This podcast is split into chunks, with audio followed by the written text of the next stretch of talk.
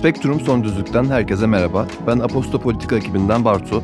Ben Abdullah. Ben de İlkim. Bu seride Türkiye seçime doğru giderken yayımlanan kamuoyu araştırmalarının sonuçlarını tartışıyoruz. Toplumsal dinamikleri anlamaya, trendleri yakalamaya, anket verilerinin ardındaki gerçekleri görmeye çalışıyoruz. Zaman zaman araştırma şirketlerinden, akademiden, medyadan ve siyasi partilerden konuklarımızı da ağırlıyor, düşüncelerini soruyoruz. Spektrum Son Düzlük'ten herkese merhaba. Bu hafta Bartu ile birlikteyiz. Bu hafta Cumhur İttifakı'nın Hüdapar ve Yeniden Refah gibi Türkiye'de çok radikal sağ olarak nitelendirebileceğimiz partilerle neden ittifak yaptığını, Cumhurbaşkanı Erdoğan'ın çarşamba akşamı A Haber ve ATV'nin ortak yayınında özellikle Meral Akşener'e karşı sert söylemlerini ve Millet İttifakı ile Memleket Partisi Genel Başkanı Muharrem İnce arasındaki pazarlık sürecini konuşacağız. Şimdi Cumhur İttifakı neden Hüdapar ve Yeniden Refah'la ittifak yapma zorunluluğu hissediyor aslında? Bölümü bununla açalım istiyorum. Şimdi 7 Haziran 2015 seçimlerinde AK Parti %40 oy almasına rağmen tek başına hükümet kuracak çoğunluğu kaybetti.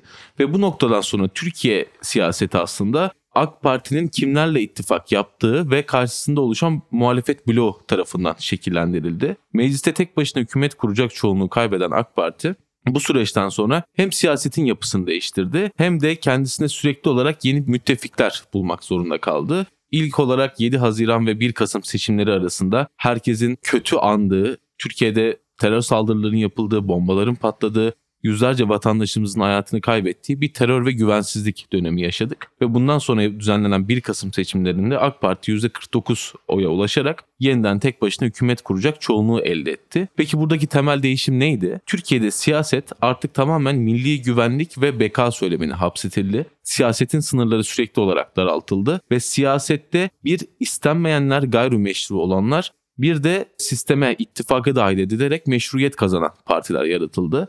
Bunların başında e, HDP geliyor. HDP ve Selahattin Demirtaş e, 2015'ten sonra aslında Türkiye siyasetinin istenmeyeni, gayrimeşru olanı olarak ilan edildi. Selahattin Demirtaş e, hapse atıldı ve HDP sürekli olarak sistematik bir şekilde kriminalize edilmeye başlandı. Burada şöyle bir ayrıma dikkat çekmek gerekiyor. HDP'nin içerisinde aslında iki kanat var diyebiliriz. Bir tanesi HDP'nin bir Türkiye partisi olması gerektiğini savunan, bir Türkiye'leşme açılımı yapan ve başını Selahattin Demirtaş'ın çektiği bir ekip. Diğeri de Kürt sorununu daha radikal bir söylemde ele alan ve PKK ile dirsek teması halinde olan bir ekip. Kürt milliyetçileri de Evet, evet böyle de diyebiliriz. Ve biz şunu gördük aslında iktidar HDP içerisindeki Türkiye'leşme kliğinin öncülerini aslında cezaevine göndererek bir nevi HDP'yi toplum nezdinde de gayrimeşru hale getirmeye başladı ve karşısında bir muhalefet bloğunun oluşmasını engellemeye çalıştı. Biz bugün gelinen noktada da Millet İttifakı ve HDP arasındaki gayri resmi ortaklığın diyelim seçime kadar sürekli olarak iktidar tarafından kaşınacağını ve toplumda böyle bir anti millet ittifakı retoriğinin geliştirilmeye çalışacağını görüyoruz. Şimdi bu ittifakın diğer temel bileşeni de Milliyetçi Hareket Partisi oldu. Milliyetçi Hareket Partisi hem resmi olarak Cumhur İttifakı'na katıldı. AK Parti ile bir koalisyon oluşturdu ve bu noktadan sonra aslında hem AK Parti'nin İslamcı muhafazakar kimliğinin daha milliyetçilikle harmanlandığı, milliyetçi söylemlerin öne çıktığı hem de MHP'nin direkt olarak bir bakanlık almasa da devlet bürokrasisinde özellikle güvenlik bürokrasisinde çok etkili bir konuma geldiğini görüyoruz. Şimdi bugün gelinen noktada da yine AK Parti MHP iktidarı ve buna Büyük Birlik Partisi'ne dahil etmek gerekiyor. Seçimleri kazanacak çoğunluğa sahip olamadığı için bu ittifakı bir şekilde genişletmesi gerekiyor. Ve burada elde kalan aslında iki aktör Hüdapar ve Yeniden Refah Partisi oldu bu iki partinin de Cumhur İttifakı'na dahil olması birçok gazeteci ve uzman tarafından Cumhuriyet tarihinin en radikal sağ koalisyonunun oluşturulduğu yorumlarını beraberinde getirdi. Bartu Spektrum'da bir Hüdapar dosyası hazırladı. Parti programına ve söylemlerine bakarak. Sözü Bartu'ya bırakıyorum. Bize aslında Hüdapar'ın nasıl bir parti olduğunu aktaracak. Hüdapar aslında e, devletin üniter yapısına karşı ve laikliğe karşı e, çok radikal siyasi görüşleri olan bir parti. Bildiğiniz gibi MHP zaten geçtiğimiz günlerde 81 ilde ayrı listeyle yani Cumhur İttifakı'nın içerisinde ama AK Parti ile hiçbir şekilde milletvekili listelerini ortaklaştırmayarak seçime gideceğini açıkladı. Bunun sebeplerinden biri de zaten Hüdapar'ın milletvekili adaylarının AK Parti listesinde yer alacağı olarak yorumlandı. Çünkü Hüdapar aslında üniter devlet yapısına karşı ve laikliğe karşı dediğim gibi ve MHP ile aslında hiçbir şekilde birlikte olması ideolojik olarak mümkün olmayan bir siyasi parti gibi gözüküyor. Ben buna bir yorum daha ekleyeyim Bartu Bir de MHP AK Parti ile beraber Cumhur İttifakı'na katıldıktan sonra bir siyasi parti kimliğini kaybetti. Yeni bir söylem geliştirmedi. Hatta Devlet Bahçeli'nin miting bile yapmadığını gördük seçim dönemlerinde. Tamamen iktidarın küçük ortağı olarak siyasetine devam etti. Ve bugün anket sonuçları gösteriyor ki Milliyetçi Hareket Partisi tek başına %7 barajını bile aşamayacak duruma geldi. Eriyen bir tabandan bahsediyoruz. Ve Devlet Bahçeli de aslında bu gerçeği görüp Milliyetçi Hareket Partisi'nin yeniden tek başına müstakil bir parti olduğunu seçmenine kanıtlamak istiyor aslında. Bu aslında geçtiğimiz sene seçim yasası değiştirilmişti ve artık oyların ittifak ortaklarına da dağılmadığı yeni bir sistem icat edilmişti. Bu da aslında Cumhur İttifakı'nın meclis çoğunluğunu elinde tutma gayesiyle açıklanmıştı. Ama e, bu yasa değişikliğinden sonra özellikle MHP'nin ayrı listeyle seçime gitmesi, Millet İttifakı'nın ise en azından bazı böl- seçim bölgelerinde ortak liste hazırlayabilmesi ya da 6 ayrı parti değil de bazı yerde işte CHP, İyi Parti, iki parti olarak gidip diğer 4 partinin CHP listelerinden yer alacağı gibi söylentiler var, e, tartışmalar var. Ya da bazı bölgelerde işte CHP, İyi Parti iki liste, bir de Deva, Saadet, Gelecek Demokrat Parti bu dört partinin tek parti listesiyle girebileceği bölgeler olduğu söyleniyor. Eğer bu şekilde tek liste olarak her yerde gidilemese bile bazı bölgelerde ortaklaşılması bile Cumhur İttifakı'nın teker teker seçime gittiği bir ortamda matematiksel avantajın da Millet İttifakı lehine dönmesi anlamına geliyor ve meclis çoğunluğunu muhalefetin kazanması için çok ciddi bir alan açılıyor. Şimdi senin aslında bıraktığın yere geliyorum Hüdapar'ın nasıl bir parti olduğu konusuna. Hüdapar da Cumhur İttifakı'nı nasıl dönüştürüyor aslında buna da Yani değinebiliriz. 1990'larda Batman'da Batman merkezli ortaya çıkan bir terör örgütü var ismi Hizbullah. Bu Hizbullah adını işkenceli sorgularla, domuz bağlı cinayetlerle duyuruyor. Pek çok insanı öldürüyorlar. Pek çok gazeteciyi Hafız Akdemir, Yahya Orhan Çetin Ababay gibi ya da İslamcı feminist yazar Konca Kuriş gibi ya da Diyarbakır Emniyet Müdürü Gaffar Okkan gibi pek çok insan çok vahşi şekilde öldürülüyor. Bunlar kaçırılıyorlar. Pek çok cinayet böyle işleniyor. Kaçırılıyor, işkenceli şekilde sorgulanıyor. Bu sorgular kayıt altına alınıyor ve daha sonra yine işkenceyle öldürülüyorlar. Gerçekten çok vahşi bir örgüt ve bu örgütün PKK ile de çatışması sebebiyle bölgede JITEM tarafından kullandığı hep iddia ediliyor. Hatta JITEM'in kurucularından Özel Harp Daire Başkanı Teoman Koman 1990'lı yıllarda Hizbullah kendisine sorulduğunda PKK'nın baskılarına karşı kendini koruyan dini inançları kuvvetli vatandaşlar olarak Hizbullah'ı tanımlıyor ama Hizbullah'ın lideri Hüseyin Velioğlu Ocak 2000'de İstanbul'da öldürülüyor. Öldürülmesi üzerine Hizbullah örgütü parçalanıyor ve daha sonra sivil siyasi bir parti kurma kararı alınıyor. Bu parti de Hüdapar. Burada ilginç olan bir şey daha var. Hizbullah kelime anlamı Allah'ın partisi demek. Hüdapar da aslında kelime anlamına bakarsak o da Allah'ın partisi demek. Şimdi Cumhuriyet'in bir kulis haberi var. Bu kulis haberine göre Hüdapar'ın genel başkanı Zekeriya Yapıcıoğlu, genel başkan yardımcısı Mehmet Hüseyin Yılmaz ve genel başkan vekili İshak Sağlam AK Parti listelerinden seçime girecek. Şimdi bu insanların daha önceki açıklamalarına bakıyoruz. Yapıcıoğlu şöyle bir şey söylüyor mesela. Türkiye Cumhuriyeti'ne göre Hizbullah bir terör örgütü olabilir ama bana göre bir terör örgütü değildir sözleriyle gündeme gelmiş geçmişte. Benzer şekilde Genel Başkan Yardımcısı Yılmaz belirli bir tarihte Hizbullah diye illegal bir yapı vardı. Şu anda tabanda bu akıma karşı sempati besleyenler olabilir. Fakat bizim nezdimizde yasal düzeyde faaliyet düzenleyen mustazaflar vardır açıklamasıyla tanınıyor. Genel Başkan Vekili Sağlam da zaten daha önce Hizbullah üyesi olmak suçundan 6 yıl 3 ay hapis yatan bir insan. Şimdi Hüdapar'ın parti programını ben inceledim. Korkunç olduğunu söyleyebilirim baştan başlarken. Mesela düşünce özgürlüğü konusunda düşünce özgürlüğüne serbestlik isteniyor ama bunun önünün yani düşünce özgürlüğüne serbestliğin ancak alkolle mücadele edilmesiyle sağlanabileceğini söylüyorlar. Çünkü alkol içen insanların doğru düzgün düşünemeyeceğini iddia ediyorlar. İnanç ve ibadet özgürlüğü konusunda çok hassaslar bekleyeceğiniz üzere ama sadece sapık inançlar dışında bazı inançları hangileri olduğunu söylemiyorlar. Sapık inançlar dışındaki inançlara özgürlük istiyorlar. Eğitimin ana dilde ve İslami şekilde yapılmasını istiyorlar. Yani Kürtçe eğitimin önünün açılmasını, ayrıca işte medreselerin yeniden açılmasını, medreselerde geçirilen sürenin zorunlu eğitimde geçirilen süreden sayılmasını ve işte eğitim müfredatının İslami değerler çerçevesinde hazırlanmasını, Fransız eğitim sisteminin kabul edildiği 1867'den bu yana eğitimde kaybedilen bütün İslami değerlerin eğitim sistemine yeniden kazandırılmasını istiyorlar. Kendi ifadeleri bu. Mülkiyet ve miras hakkı konusundaki düşünceleri çok ilginç. Çünkü inanç değerlerine göre miras taksiminin önünün yine açılmasını istiyorlar. Bu da şu demek, kadınların miras hakkının yarıya düşmesi anlamına geliyor. Kadın ve aile konusunda mesela kadının fıtratına uygun işlerde çalışmasını istiyorlar. Kadının fıtratına uygun bir işler listesi var herhalde kafalarında. Parti programında pek çok kere nefret suçu işlenen bölümler var. Mesela bazı ülkelerde vuku bulan eşcinsel sapık ilişkilerle aile kurulamaz. Bunu aile denemez. Aile kurumunun kutsallığını ortadan kaldıran bu sapık ilişkiler toplum ve devlet tarafından meşru kabul edilemez sözleri yer alıyor programında. Zinanın tekrar suç kabul edilmesini istiyorlar. Boşanma oranlarının düşürülmesi için sivil toplumun ve devletin arabulucu rolü oynamasını istiyorlar. Kürt sorunu konusunda Kürtçenin resmi dil kabul edilmesini istiyorlar. geçmişte Kürtlere uygulanan e, onların tabiriyle zulümlerin devletin asimilasyoncu politikasından vazgeçilmesini, özür dilenmesini, ne mutlu Türk'üm diyene yazılarının ülkenin her tarafından silinmesini, eski koruculuk sisteminin lağvedilmesini talep ediyorlar ve mesela Batı Trakya Türklerine, Türk vatandaşlığına geçerken sağlanan ayrıcalıkların bütün dünyadaki Kürtlere de benzer şekilde sağlanmasını çünkü Türklerin ve Kürtlerin bu ülkenin asli kurucu halkları olarak kabul edilmesi gerektiğini söylüyorlar. Dünyada dört ülkeye bölünmüş Kürt nüfusunun arasındaki sınırların ortadan kaldırılmasını, özelliğin, federasyonun tartışılabilmesini ve toplum tarafından uygun bulunması halinde uygulanmasını istiyorlar. İktisat konusunda çok kısa bir programları var. Sadece faize son diye özetleyebilirim. Hiçbir şekilde ekonominin hiçbir yerinde faiz olmamasını istiyorlar bekleneceği üzere. Dış politikaları da İsrail karşıtlığı üzerine kurulu. Temel dünyadaki huzursuzluğun, güvensizliğin sebebinin işte onların tabiriyle yine terörist, siyonist İsrail rejimi olduğunu, İsrail'in Filistin'den tamamen çekilmesini talep ediyorlar. Türkiye'nin de İsrail ile bütün diplomatik ilişkisini kesmesini istiyorlar. Hatta milli çıkar ifadesinin arkasına saklanarak zulme sessiz kalınması uluslararası toplumun şerefli bir üyesi olan herhangi bir devlete yakışmaz diye bir ifade var programlarında.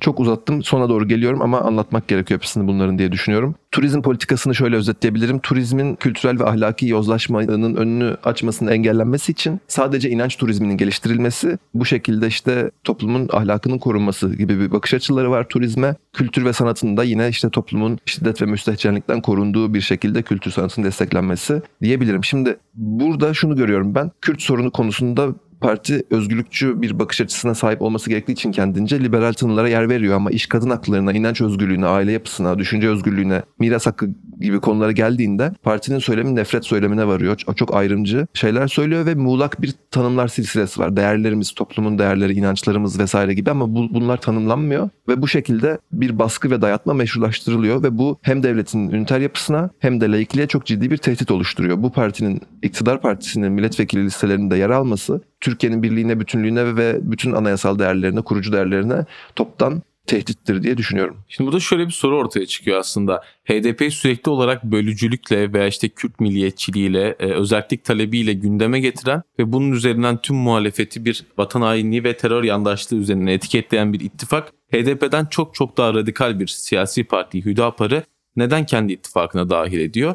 Hüdapar'ın e, baktığımız zaman yaklaşık işte 100-150 bin civarında bir oyu var. Tek başına hiçbir anlam ifade etmeyen bir oy baktığınız zaman. Ama Güneydoğu'daki belirli illerde öbeklenmiş oyları var. Mesela işte Batman'da %8 veya 9 oy aldığını düşünün. Buralarda HDP ve AK Parti genelde başa baş ilerlediği için o küçük blok oyların AK Parti'ye 1 veya 2 milletvekili kazandırılabileceği düşünülüyor. Ve tüm aslında ittifak hesabı da bunun üzerine yapılıyor. Çünkü en küçük bir oy kaybı dahi şu an Cumhur İttifakı'nın seçimleri kaybetmesine neden olabilir. Bir diğer nedeni de daha önce de söylediğim gibi Cumhur İttifakı'nın artık sürekli olarak tüm sağ partileri bünyesine katarak olabilecek en kapsayıcı, radikal sağ partileri kapsayıcı bir kimliğe bürünme ihtiyacı.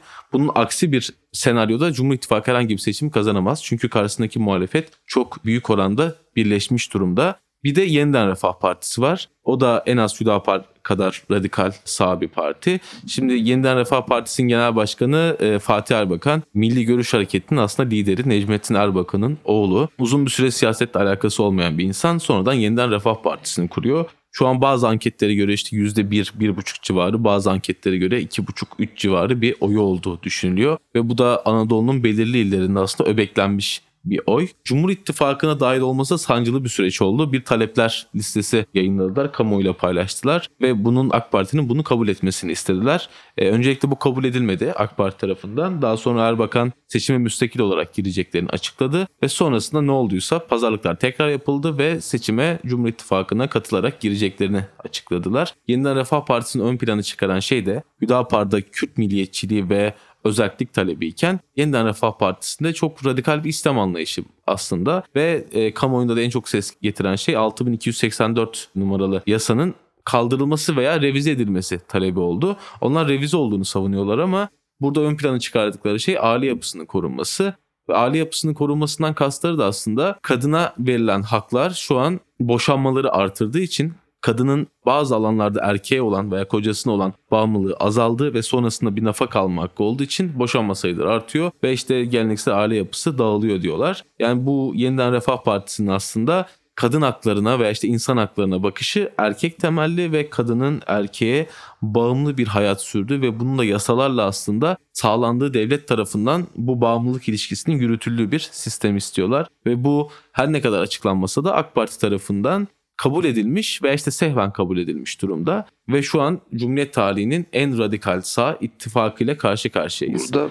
bir şey söyleyeyim ben girip dediğin gibi radikal sağ ittifak kuruldu ama bunu şeyde de Millet İttifakı'nın da aslında sol bir ittifak olduğunu söylememiz çok zor. Yapısı itibariyle oradaki en soldaki parti CHP.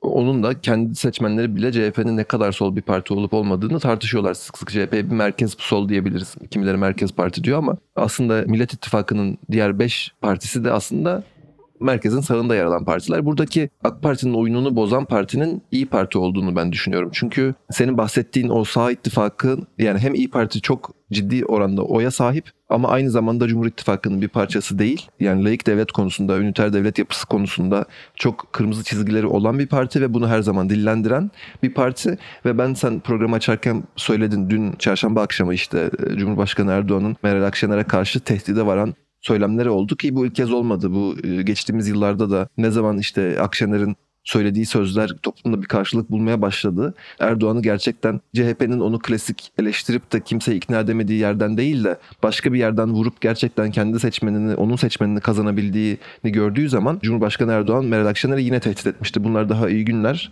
başına neler gelecek neler gibi bir şey söylemişti. Rize'de Meral Akşener'e karşı bir saldırı girişimi olduğunda ve o saldırı girişimine AK Partililer demokratik protesto kılıfına uydurmaya çalışmışlardı. Halbuki çok benzerini kendilerine karşı yapılsa o protestoyu, sözde protesto yapan insanın başına neler gelebileceğini muhtemelen tahmin edebiliyoruz. Burada Akşener'e yeniden yüklenilmesi bence bu kurulmaya çalışılan yani Cumhur İttifakı'nın genişlemesi sırasında çekilen sancıların ve nereye gideceği belli olmayan bir ittifak kurulmasının yani içinde MHP de olan, yeniden Refah da olan, Hüdapar da olan, BBP de olan aslında hani hep altılı masanın birbirine benzemeyen partilerden oluştuğu Cumhur İttifakı için çok kullanışlı bir söylemdi. Şimdi bence daha da birbirine en azından Millet İttifakı'nın bir şeyi var. e, Bir ortak rotası var. Temel ortak ilkelerde uzlaşmışlar. Türkiye'yi işte demokratik parlamenter sisteme kavuşturana kadar biz bir aradayız. Sonra zaten rekabet edecek partilere dönüşeceğiz diyorlar her zaman. Biz bir kader birliği içerisinde değiliz diyorlar ama daha geçtiğimiz aya kadar Cumhur İttifakı sonsuza kadar birlikte olacağı söylenen, işte bir kader birliği kurulduğu söylenen, hiçbir şekilde pazarlık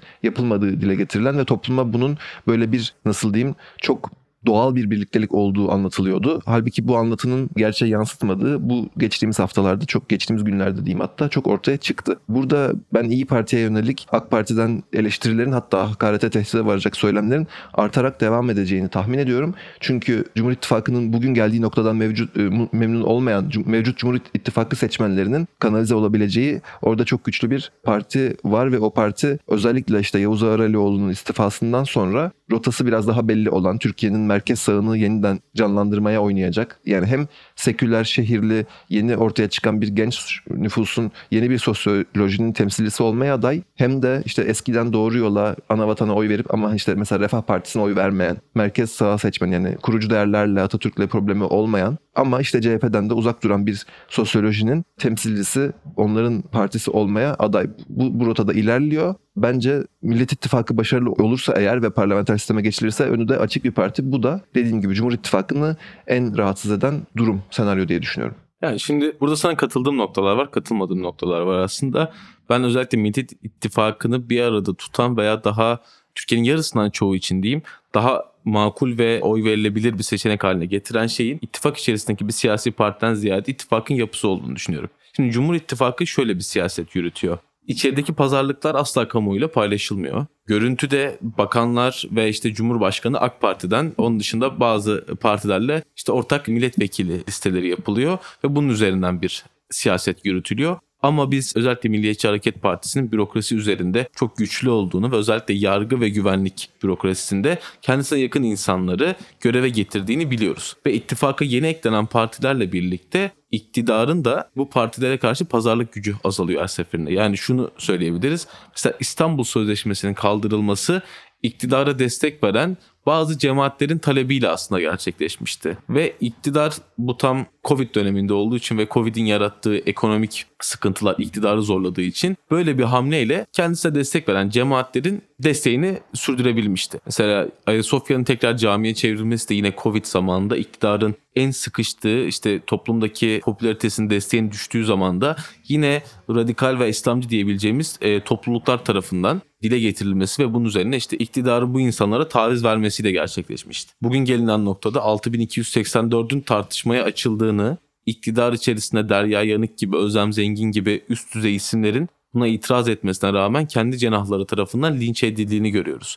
Ve bu da gösteriyor ki AK Parti hem parti olarak hem de Cumhurbaşkanı Erdoğan'ın oyu veya işte toplumdaki desteği azaldıkça ve bu sürekli bir hale geldikçe iktidarını ayakta tutmak için bünyesine kattığı küçük ve radikal partilerin taleplerine daha savunmasız hale geliyor. Bu önümüzdeki süreçte bize şunu gösterecek. Cumhur İttifakı'nın seçimleri kazanması halinde nasıl ki işte geçtiğimiz yıl birçok festival veya konser yine bazı cemaatler ve radikal kişiler tarafından tepki gösterilip kaldırıldıysa bundan sonraki süreçte iktidar bu tarz radikal talepleri çok daha savunmasız hale gelecek ve biz insanların yaşam tarzını kısıtlayan bunlara karşı yapılan saldırıların iktidar tarafından korunduğu çok daha baskıcı bir ortamda yaşayacağız. Çünkü iktidarın tek başına ülkeyi yönetecek gücü kalmamış oluyor.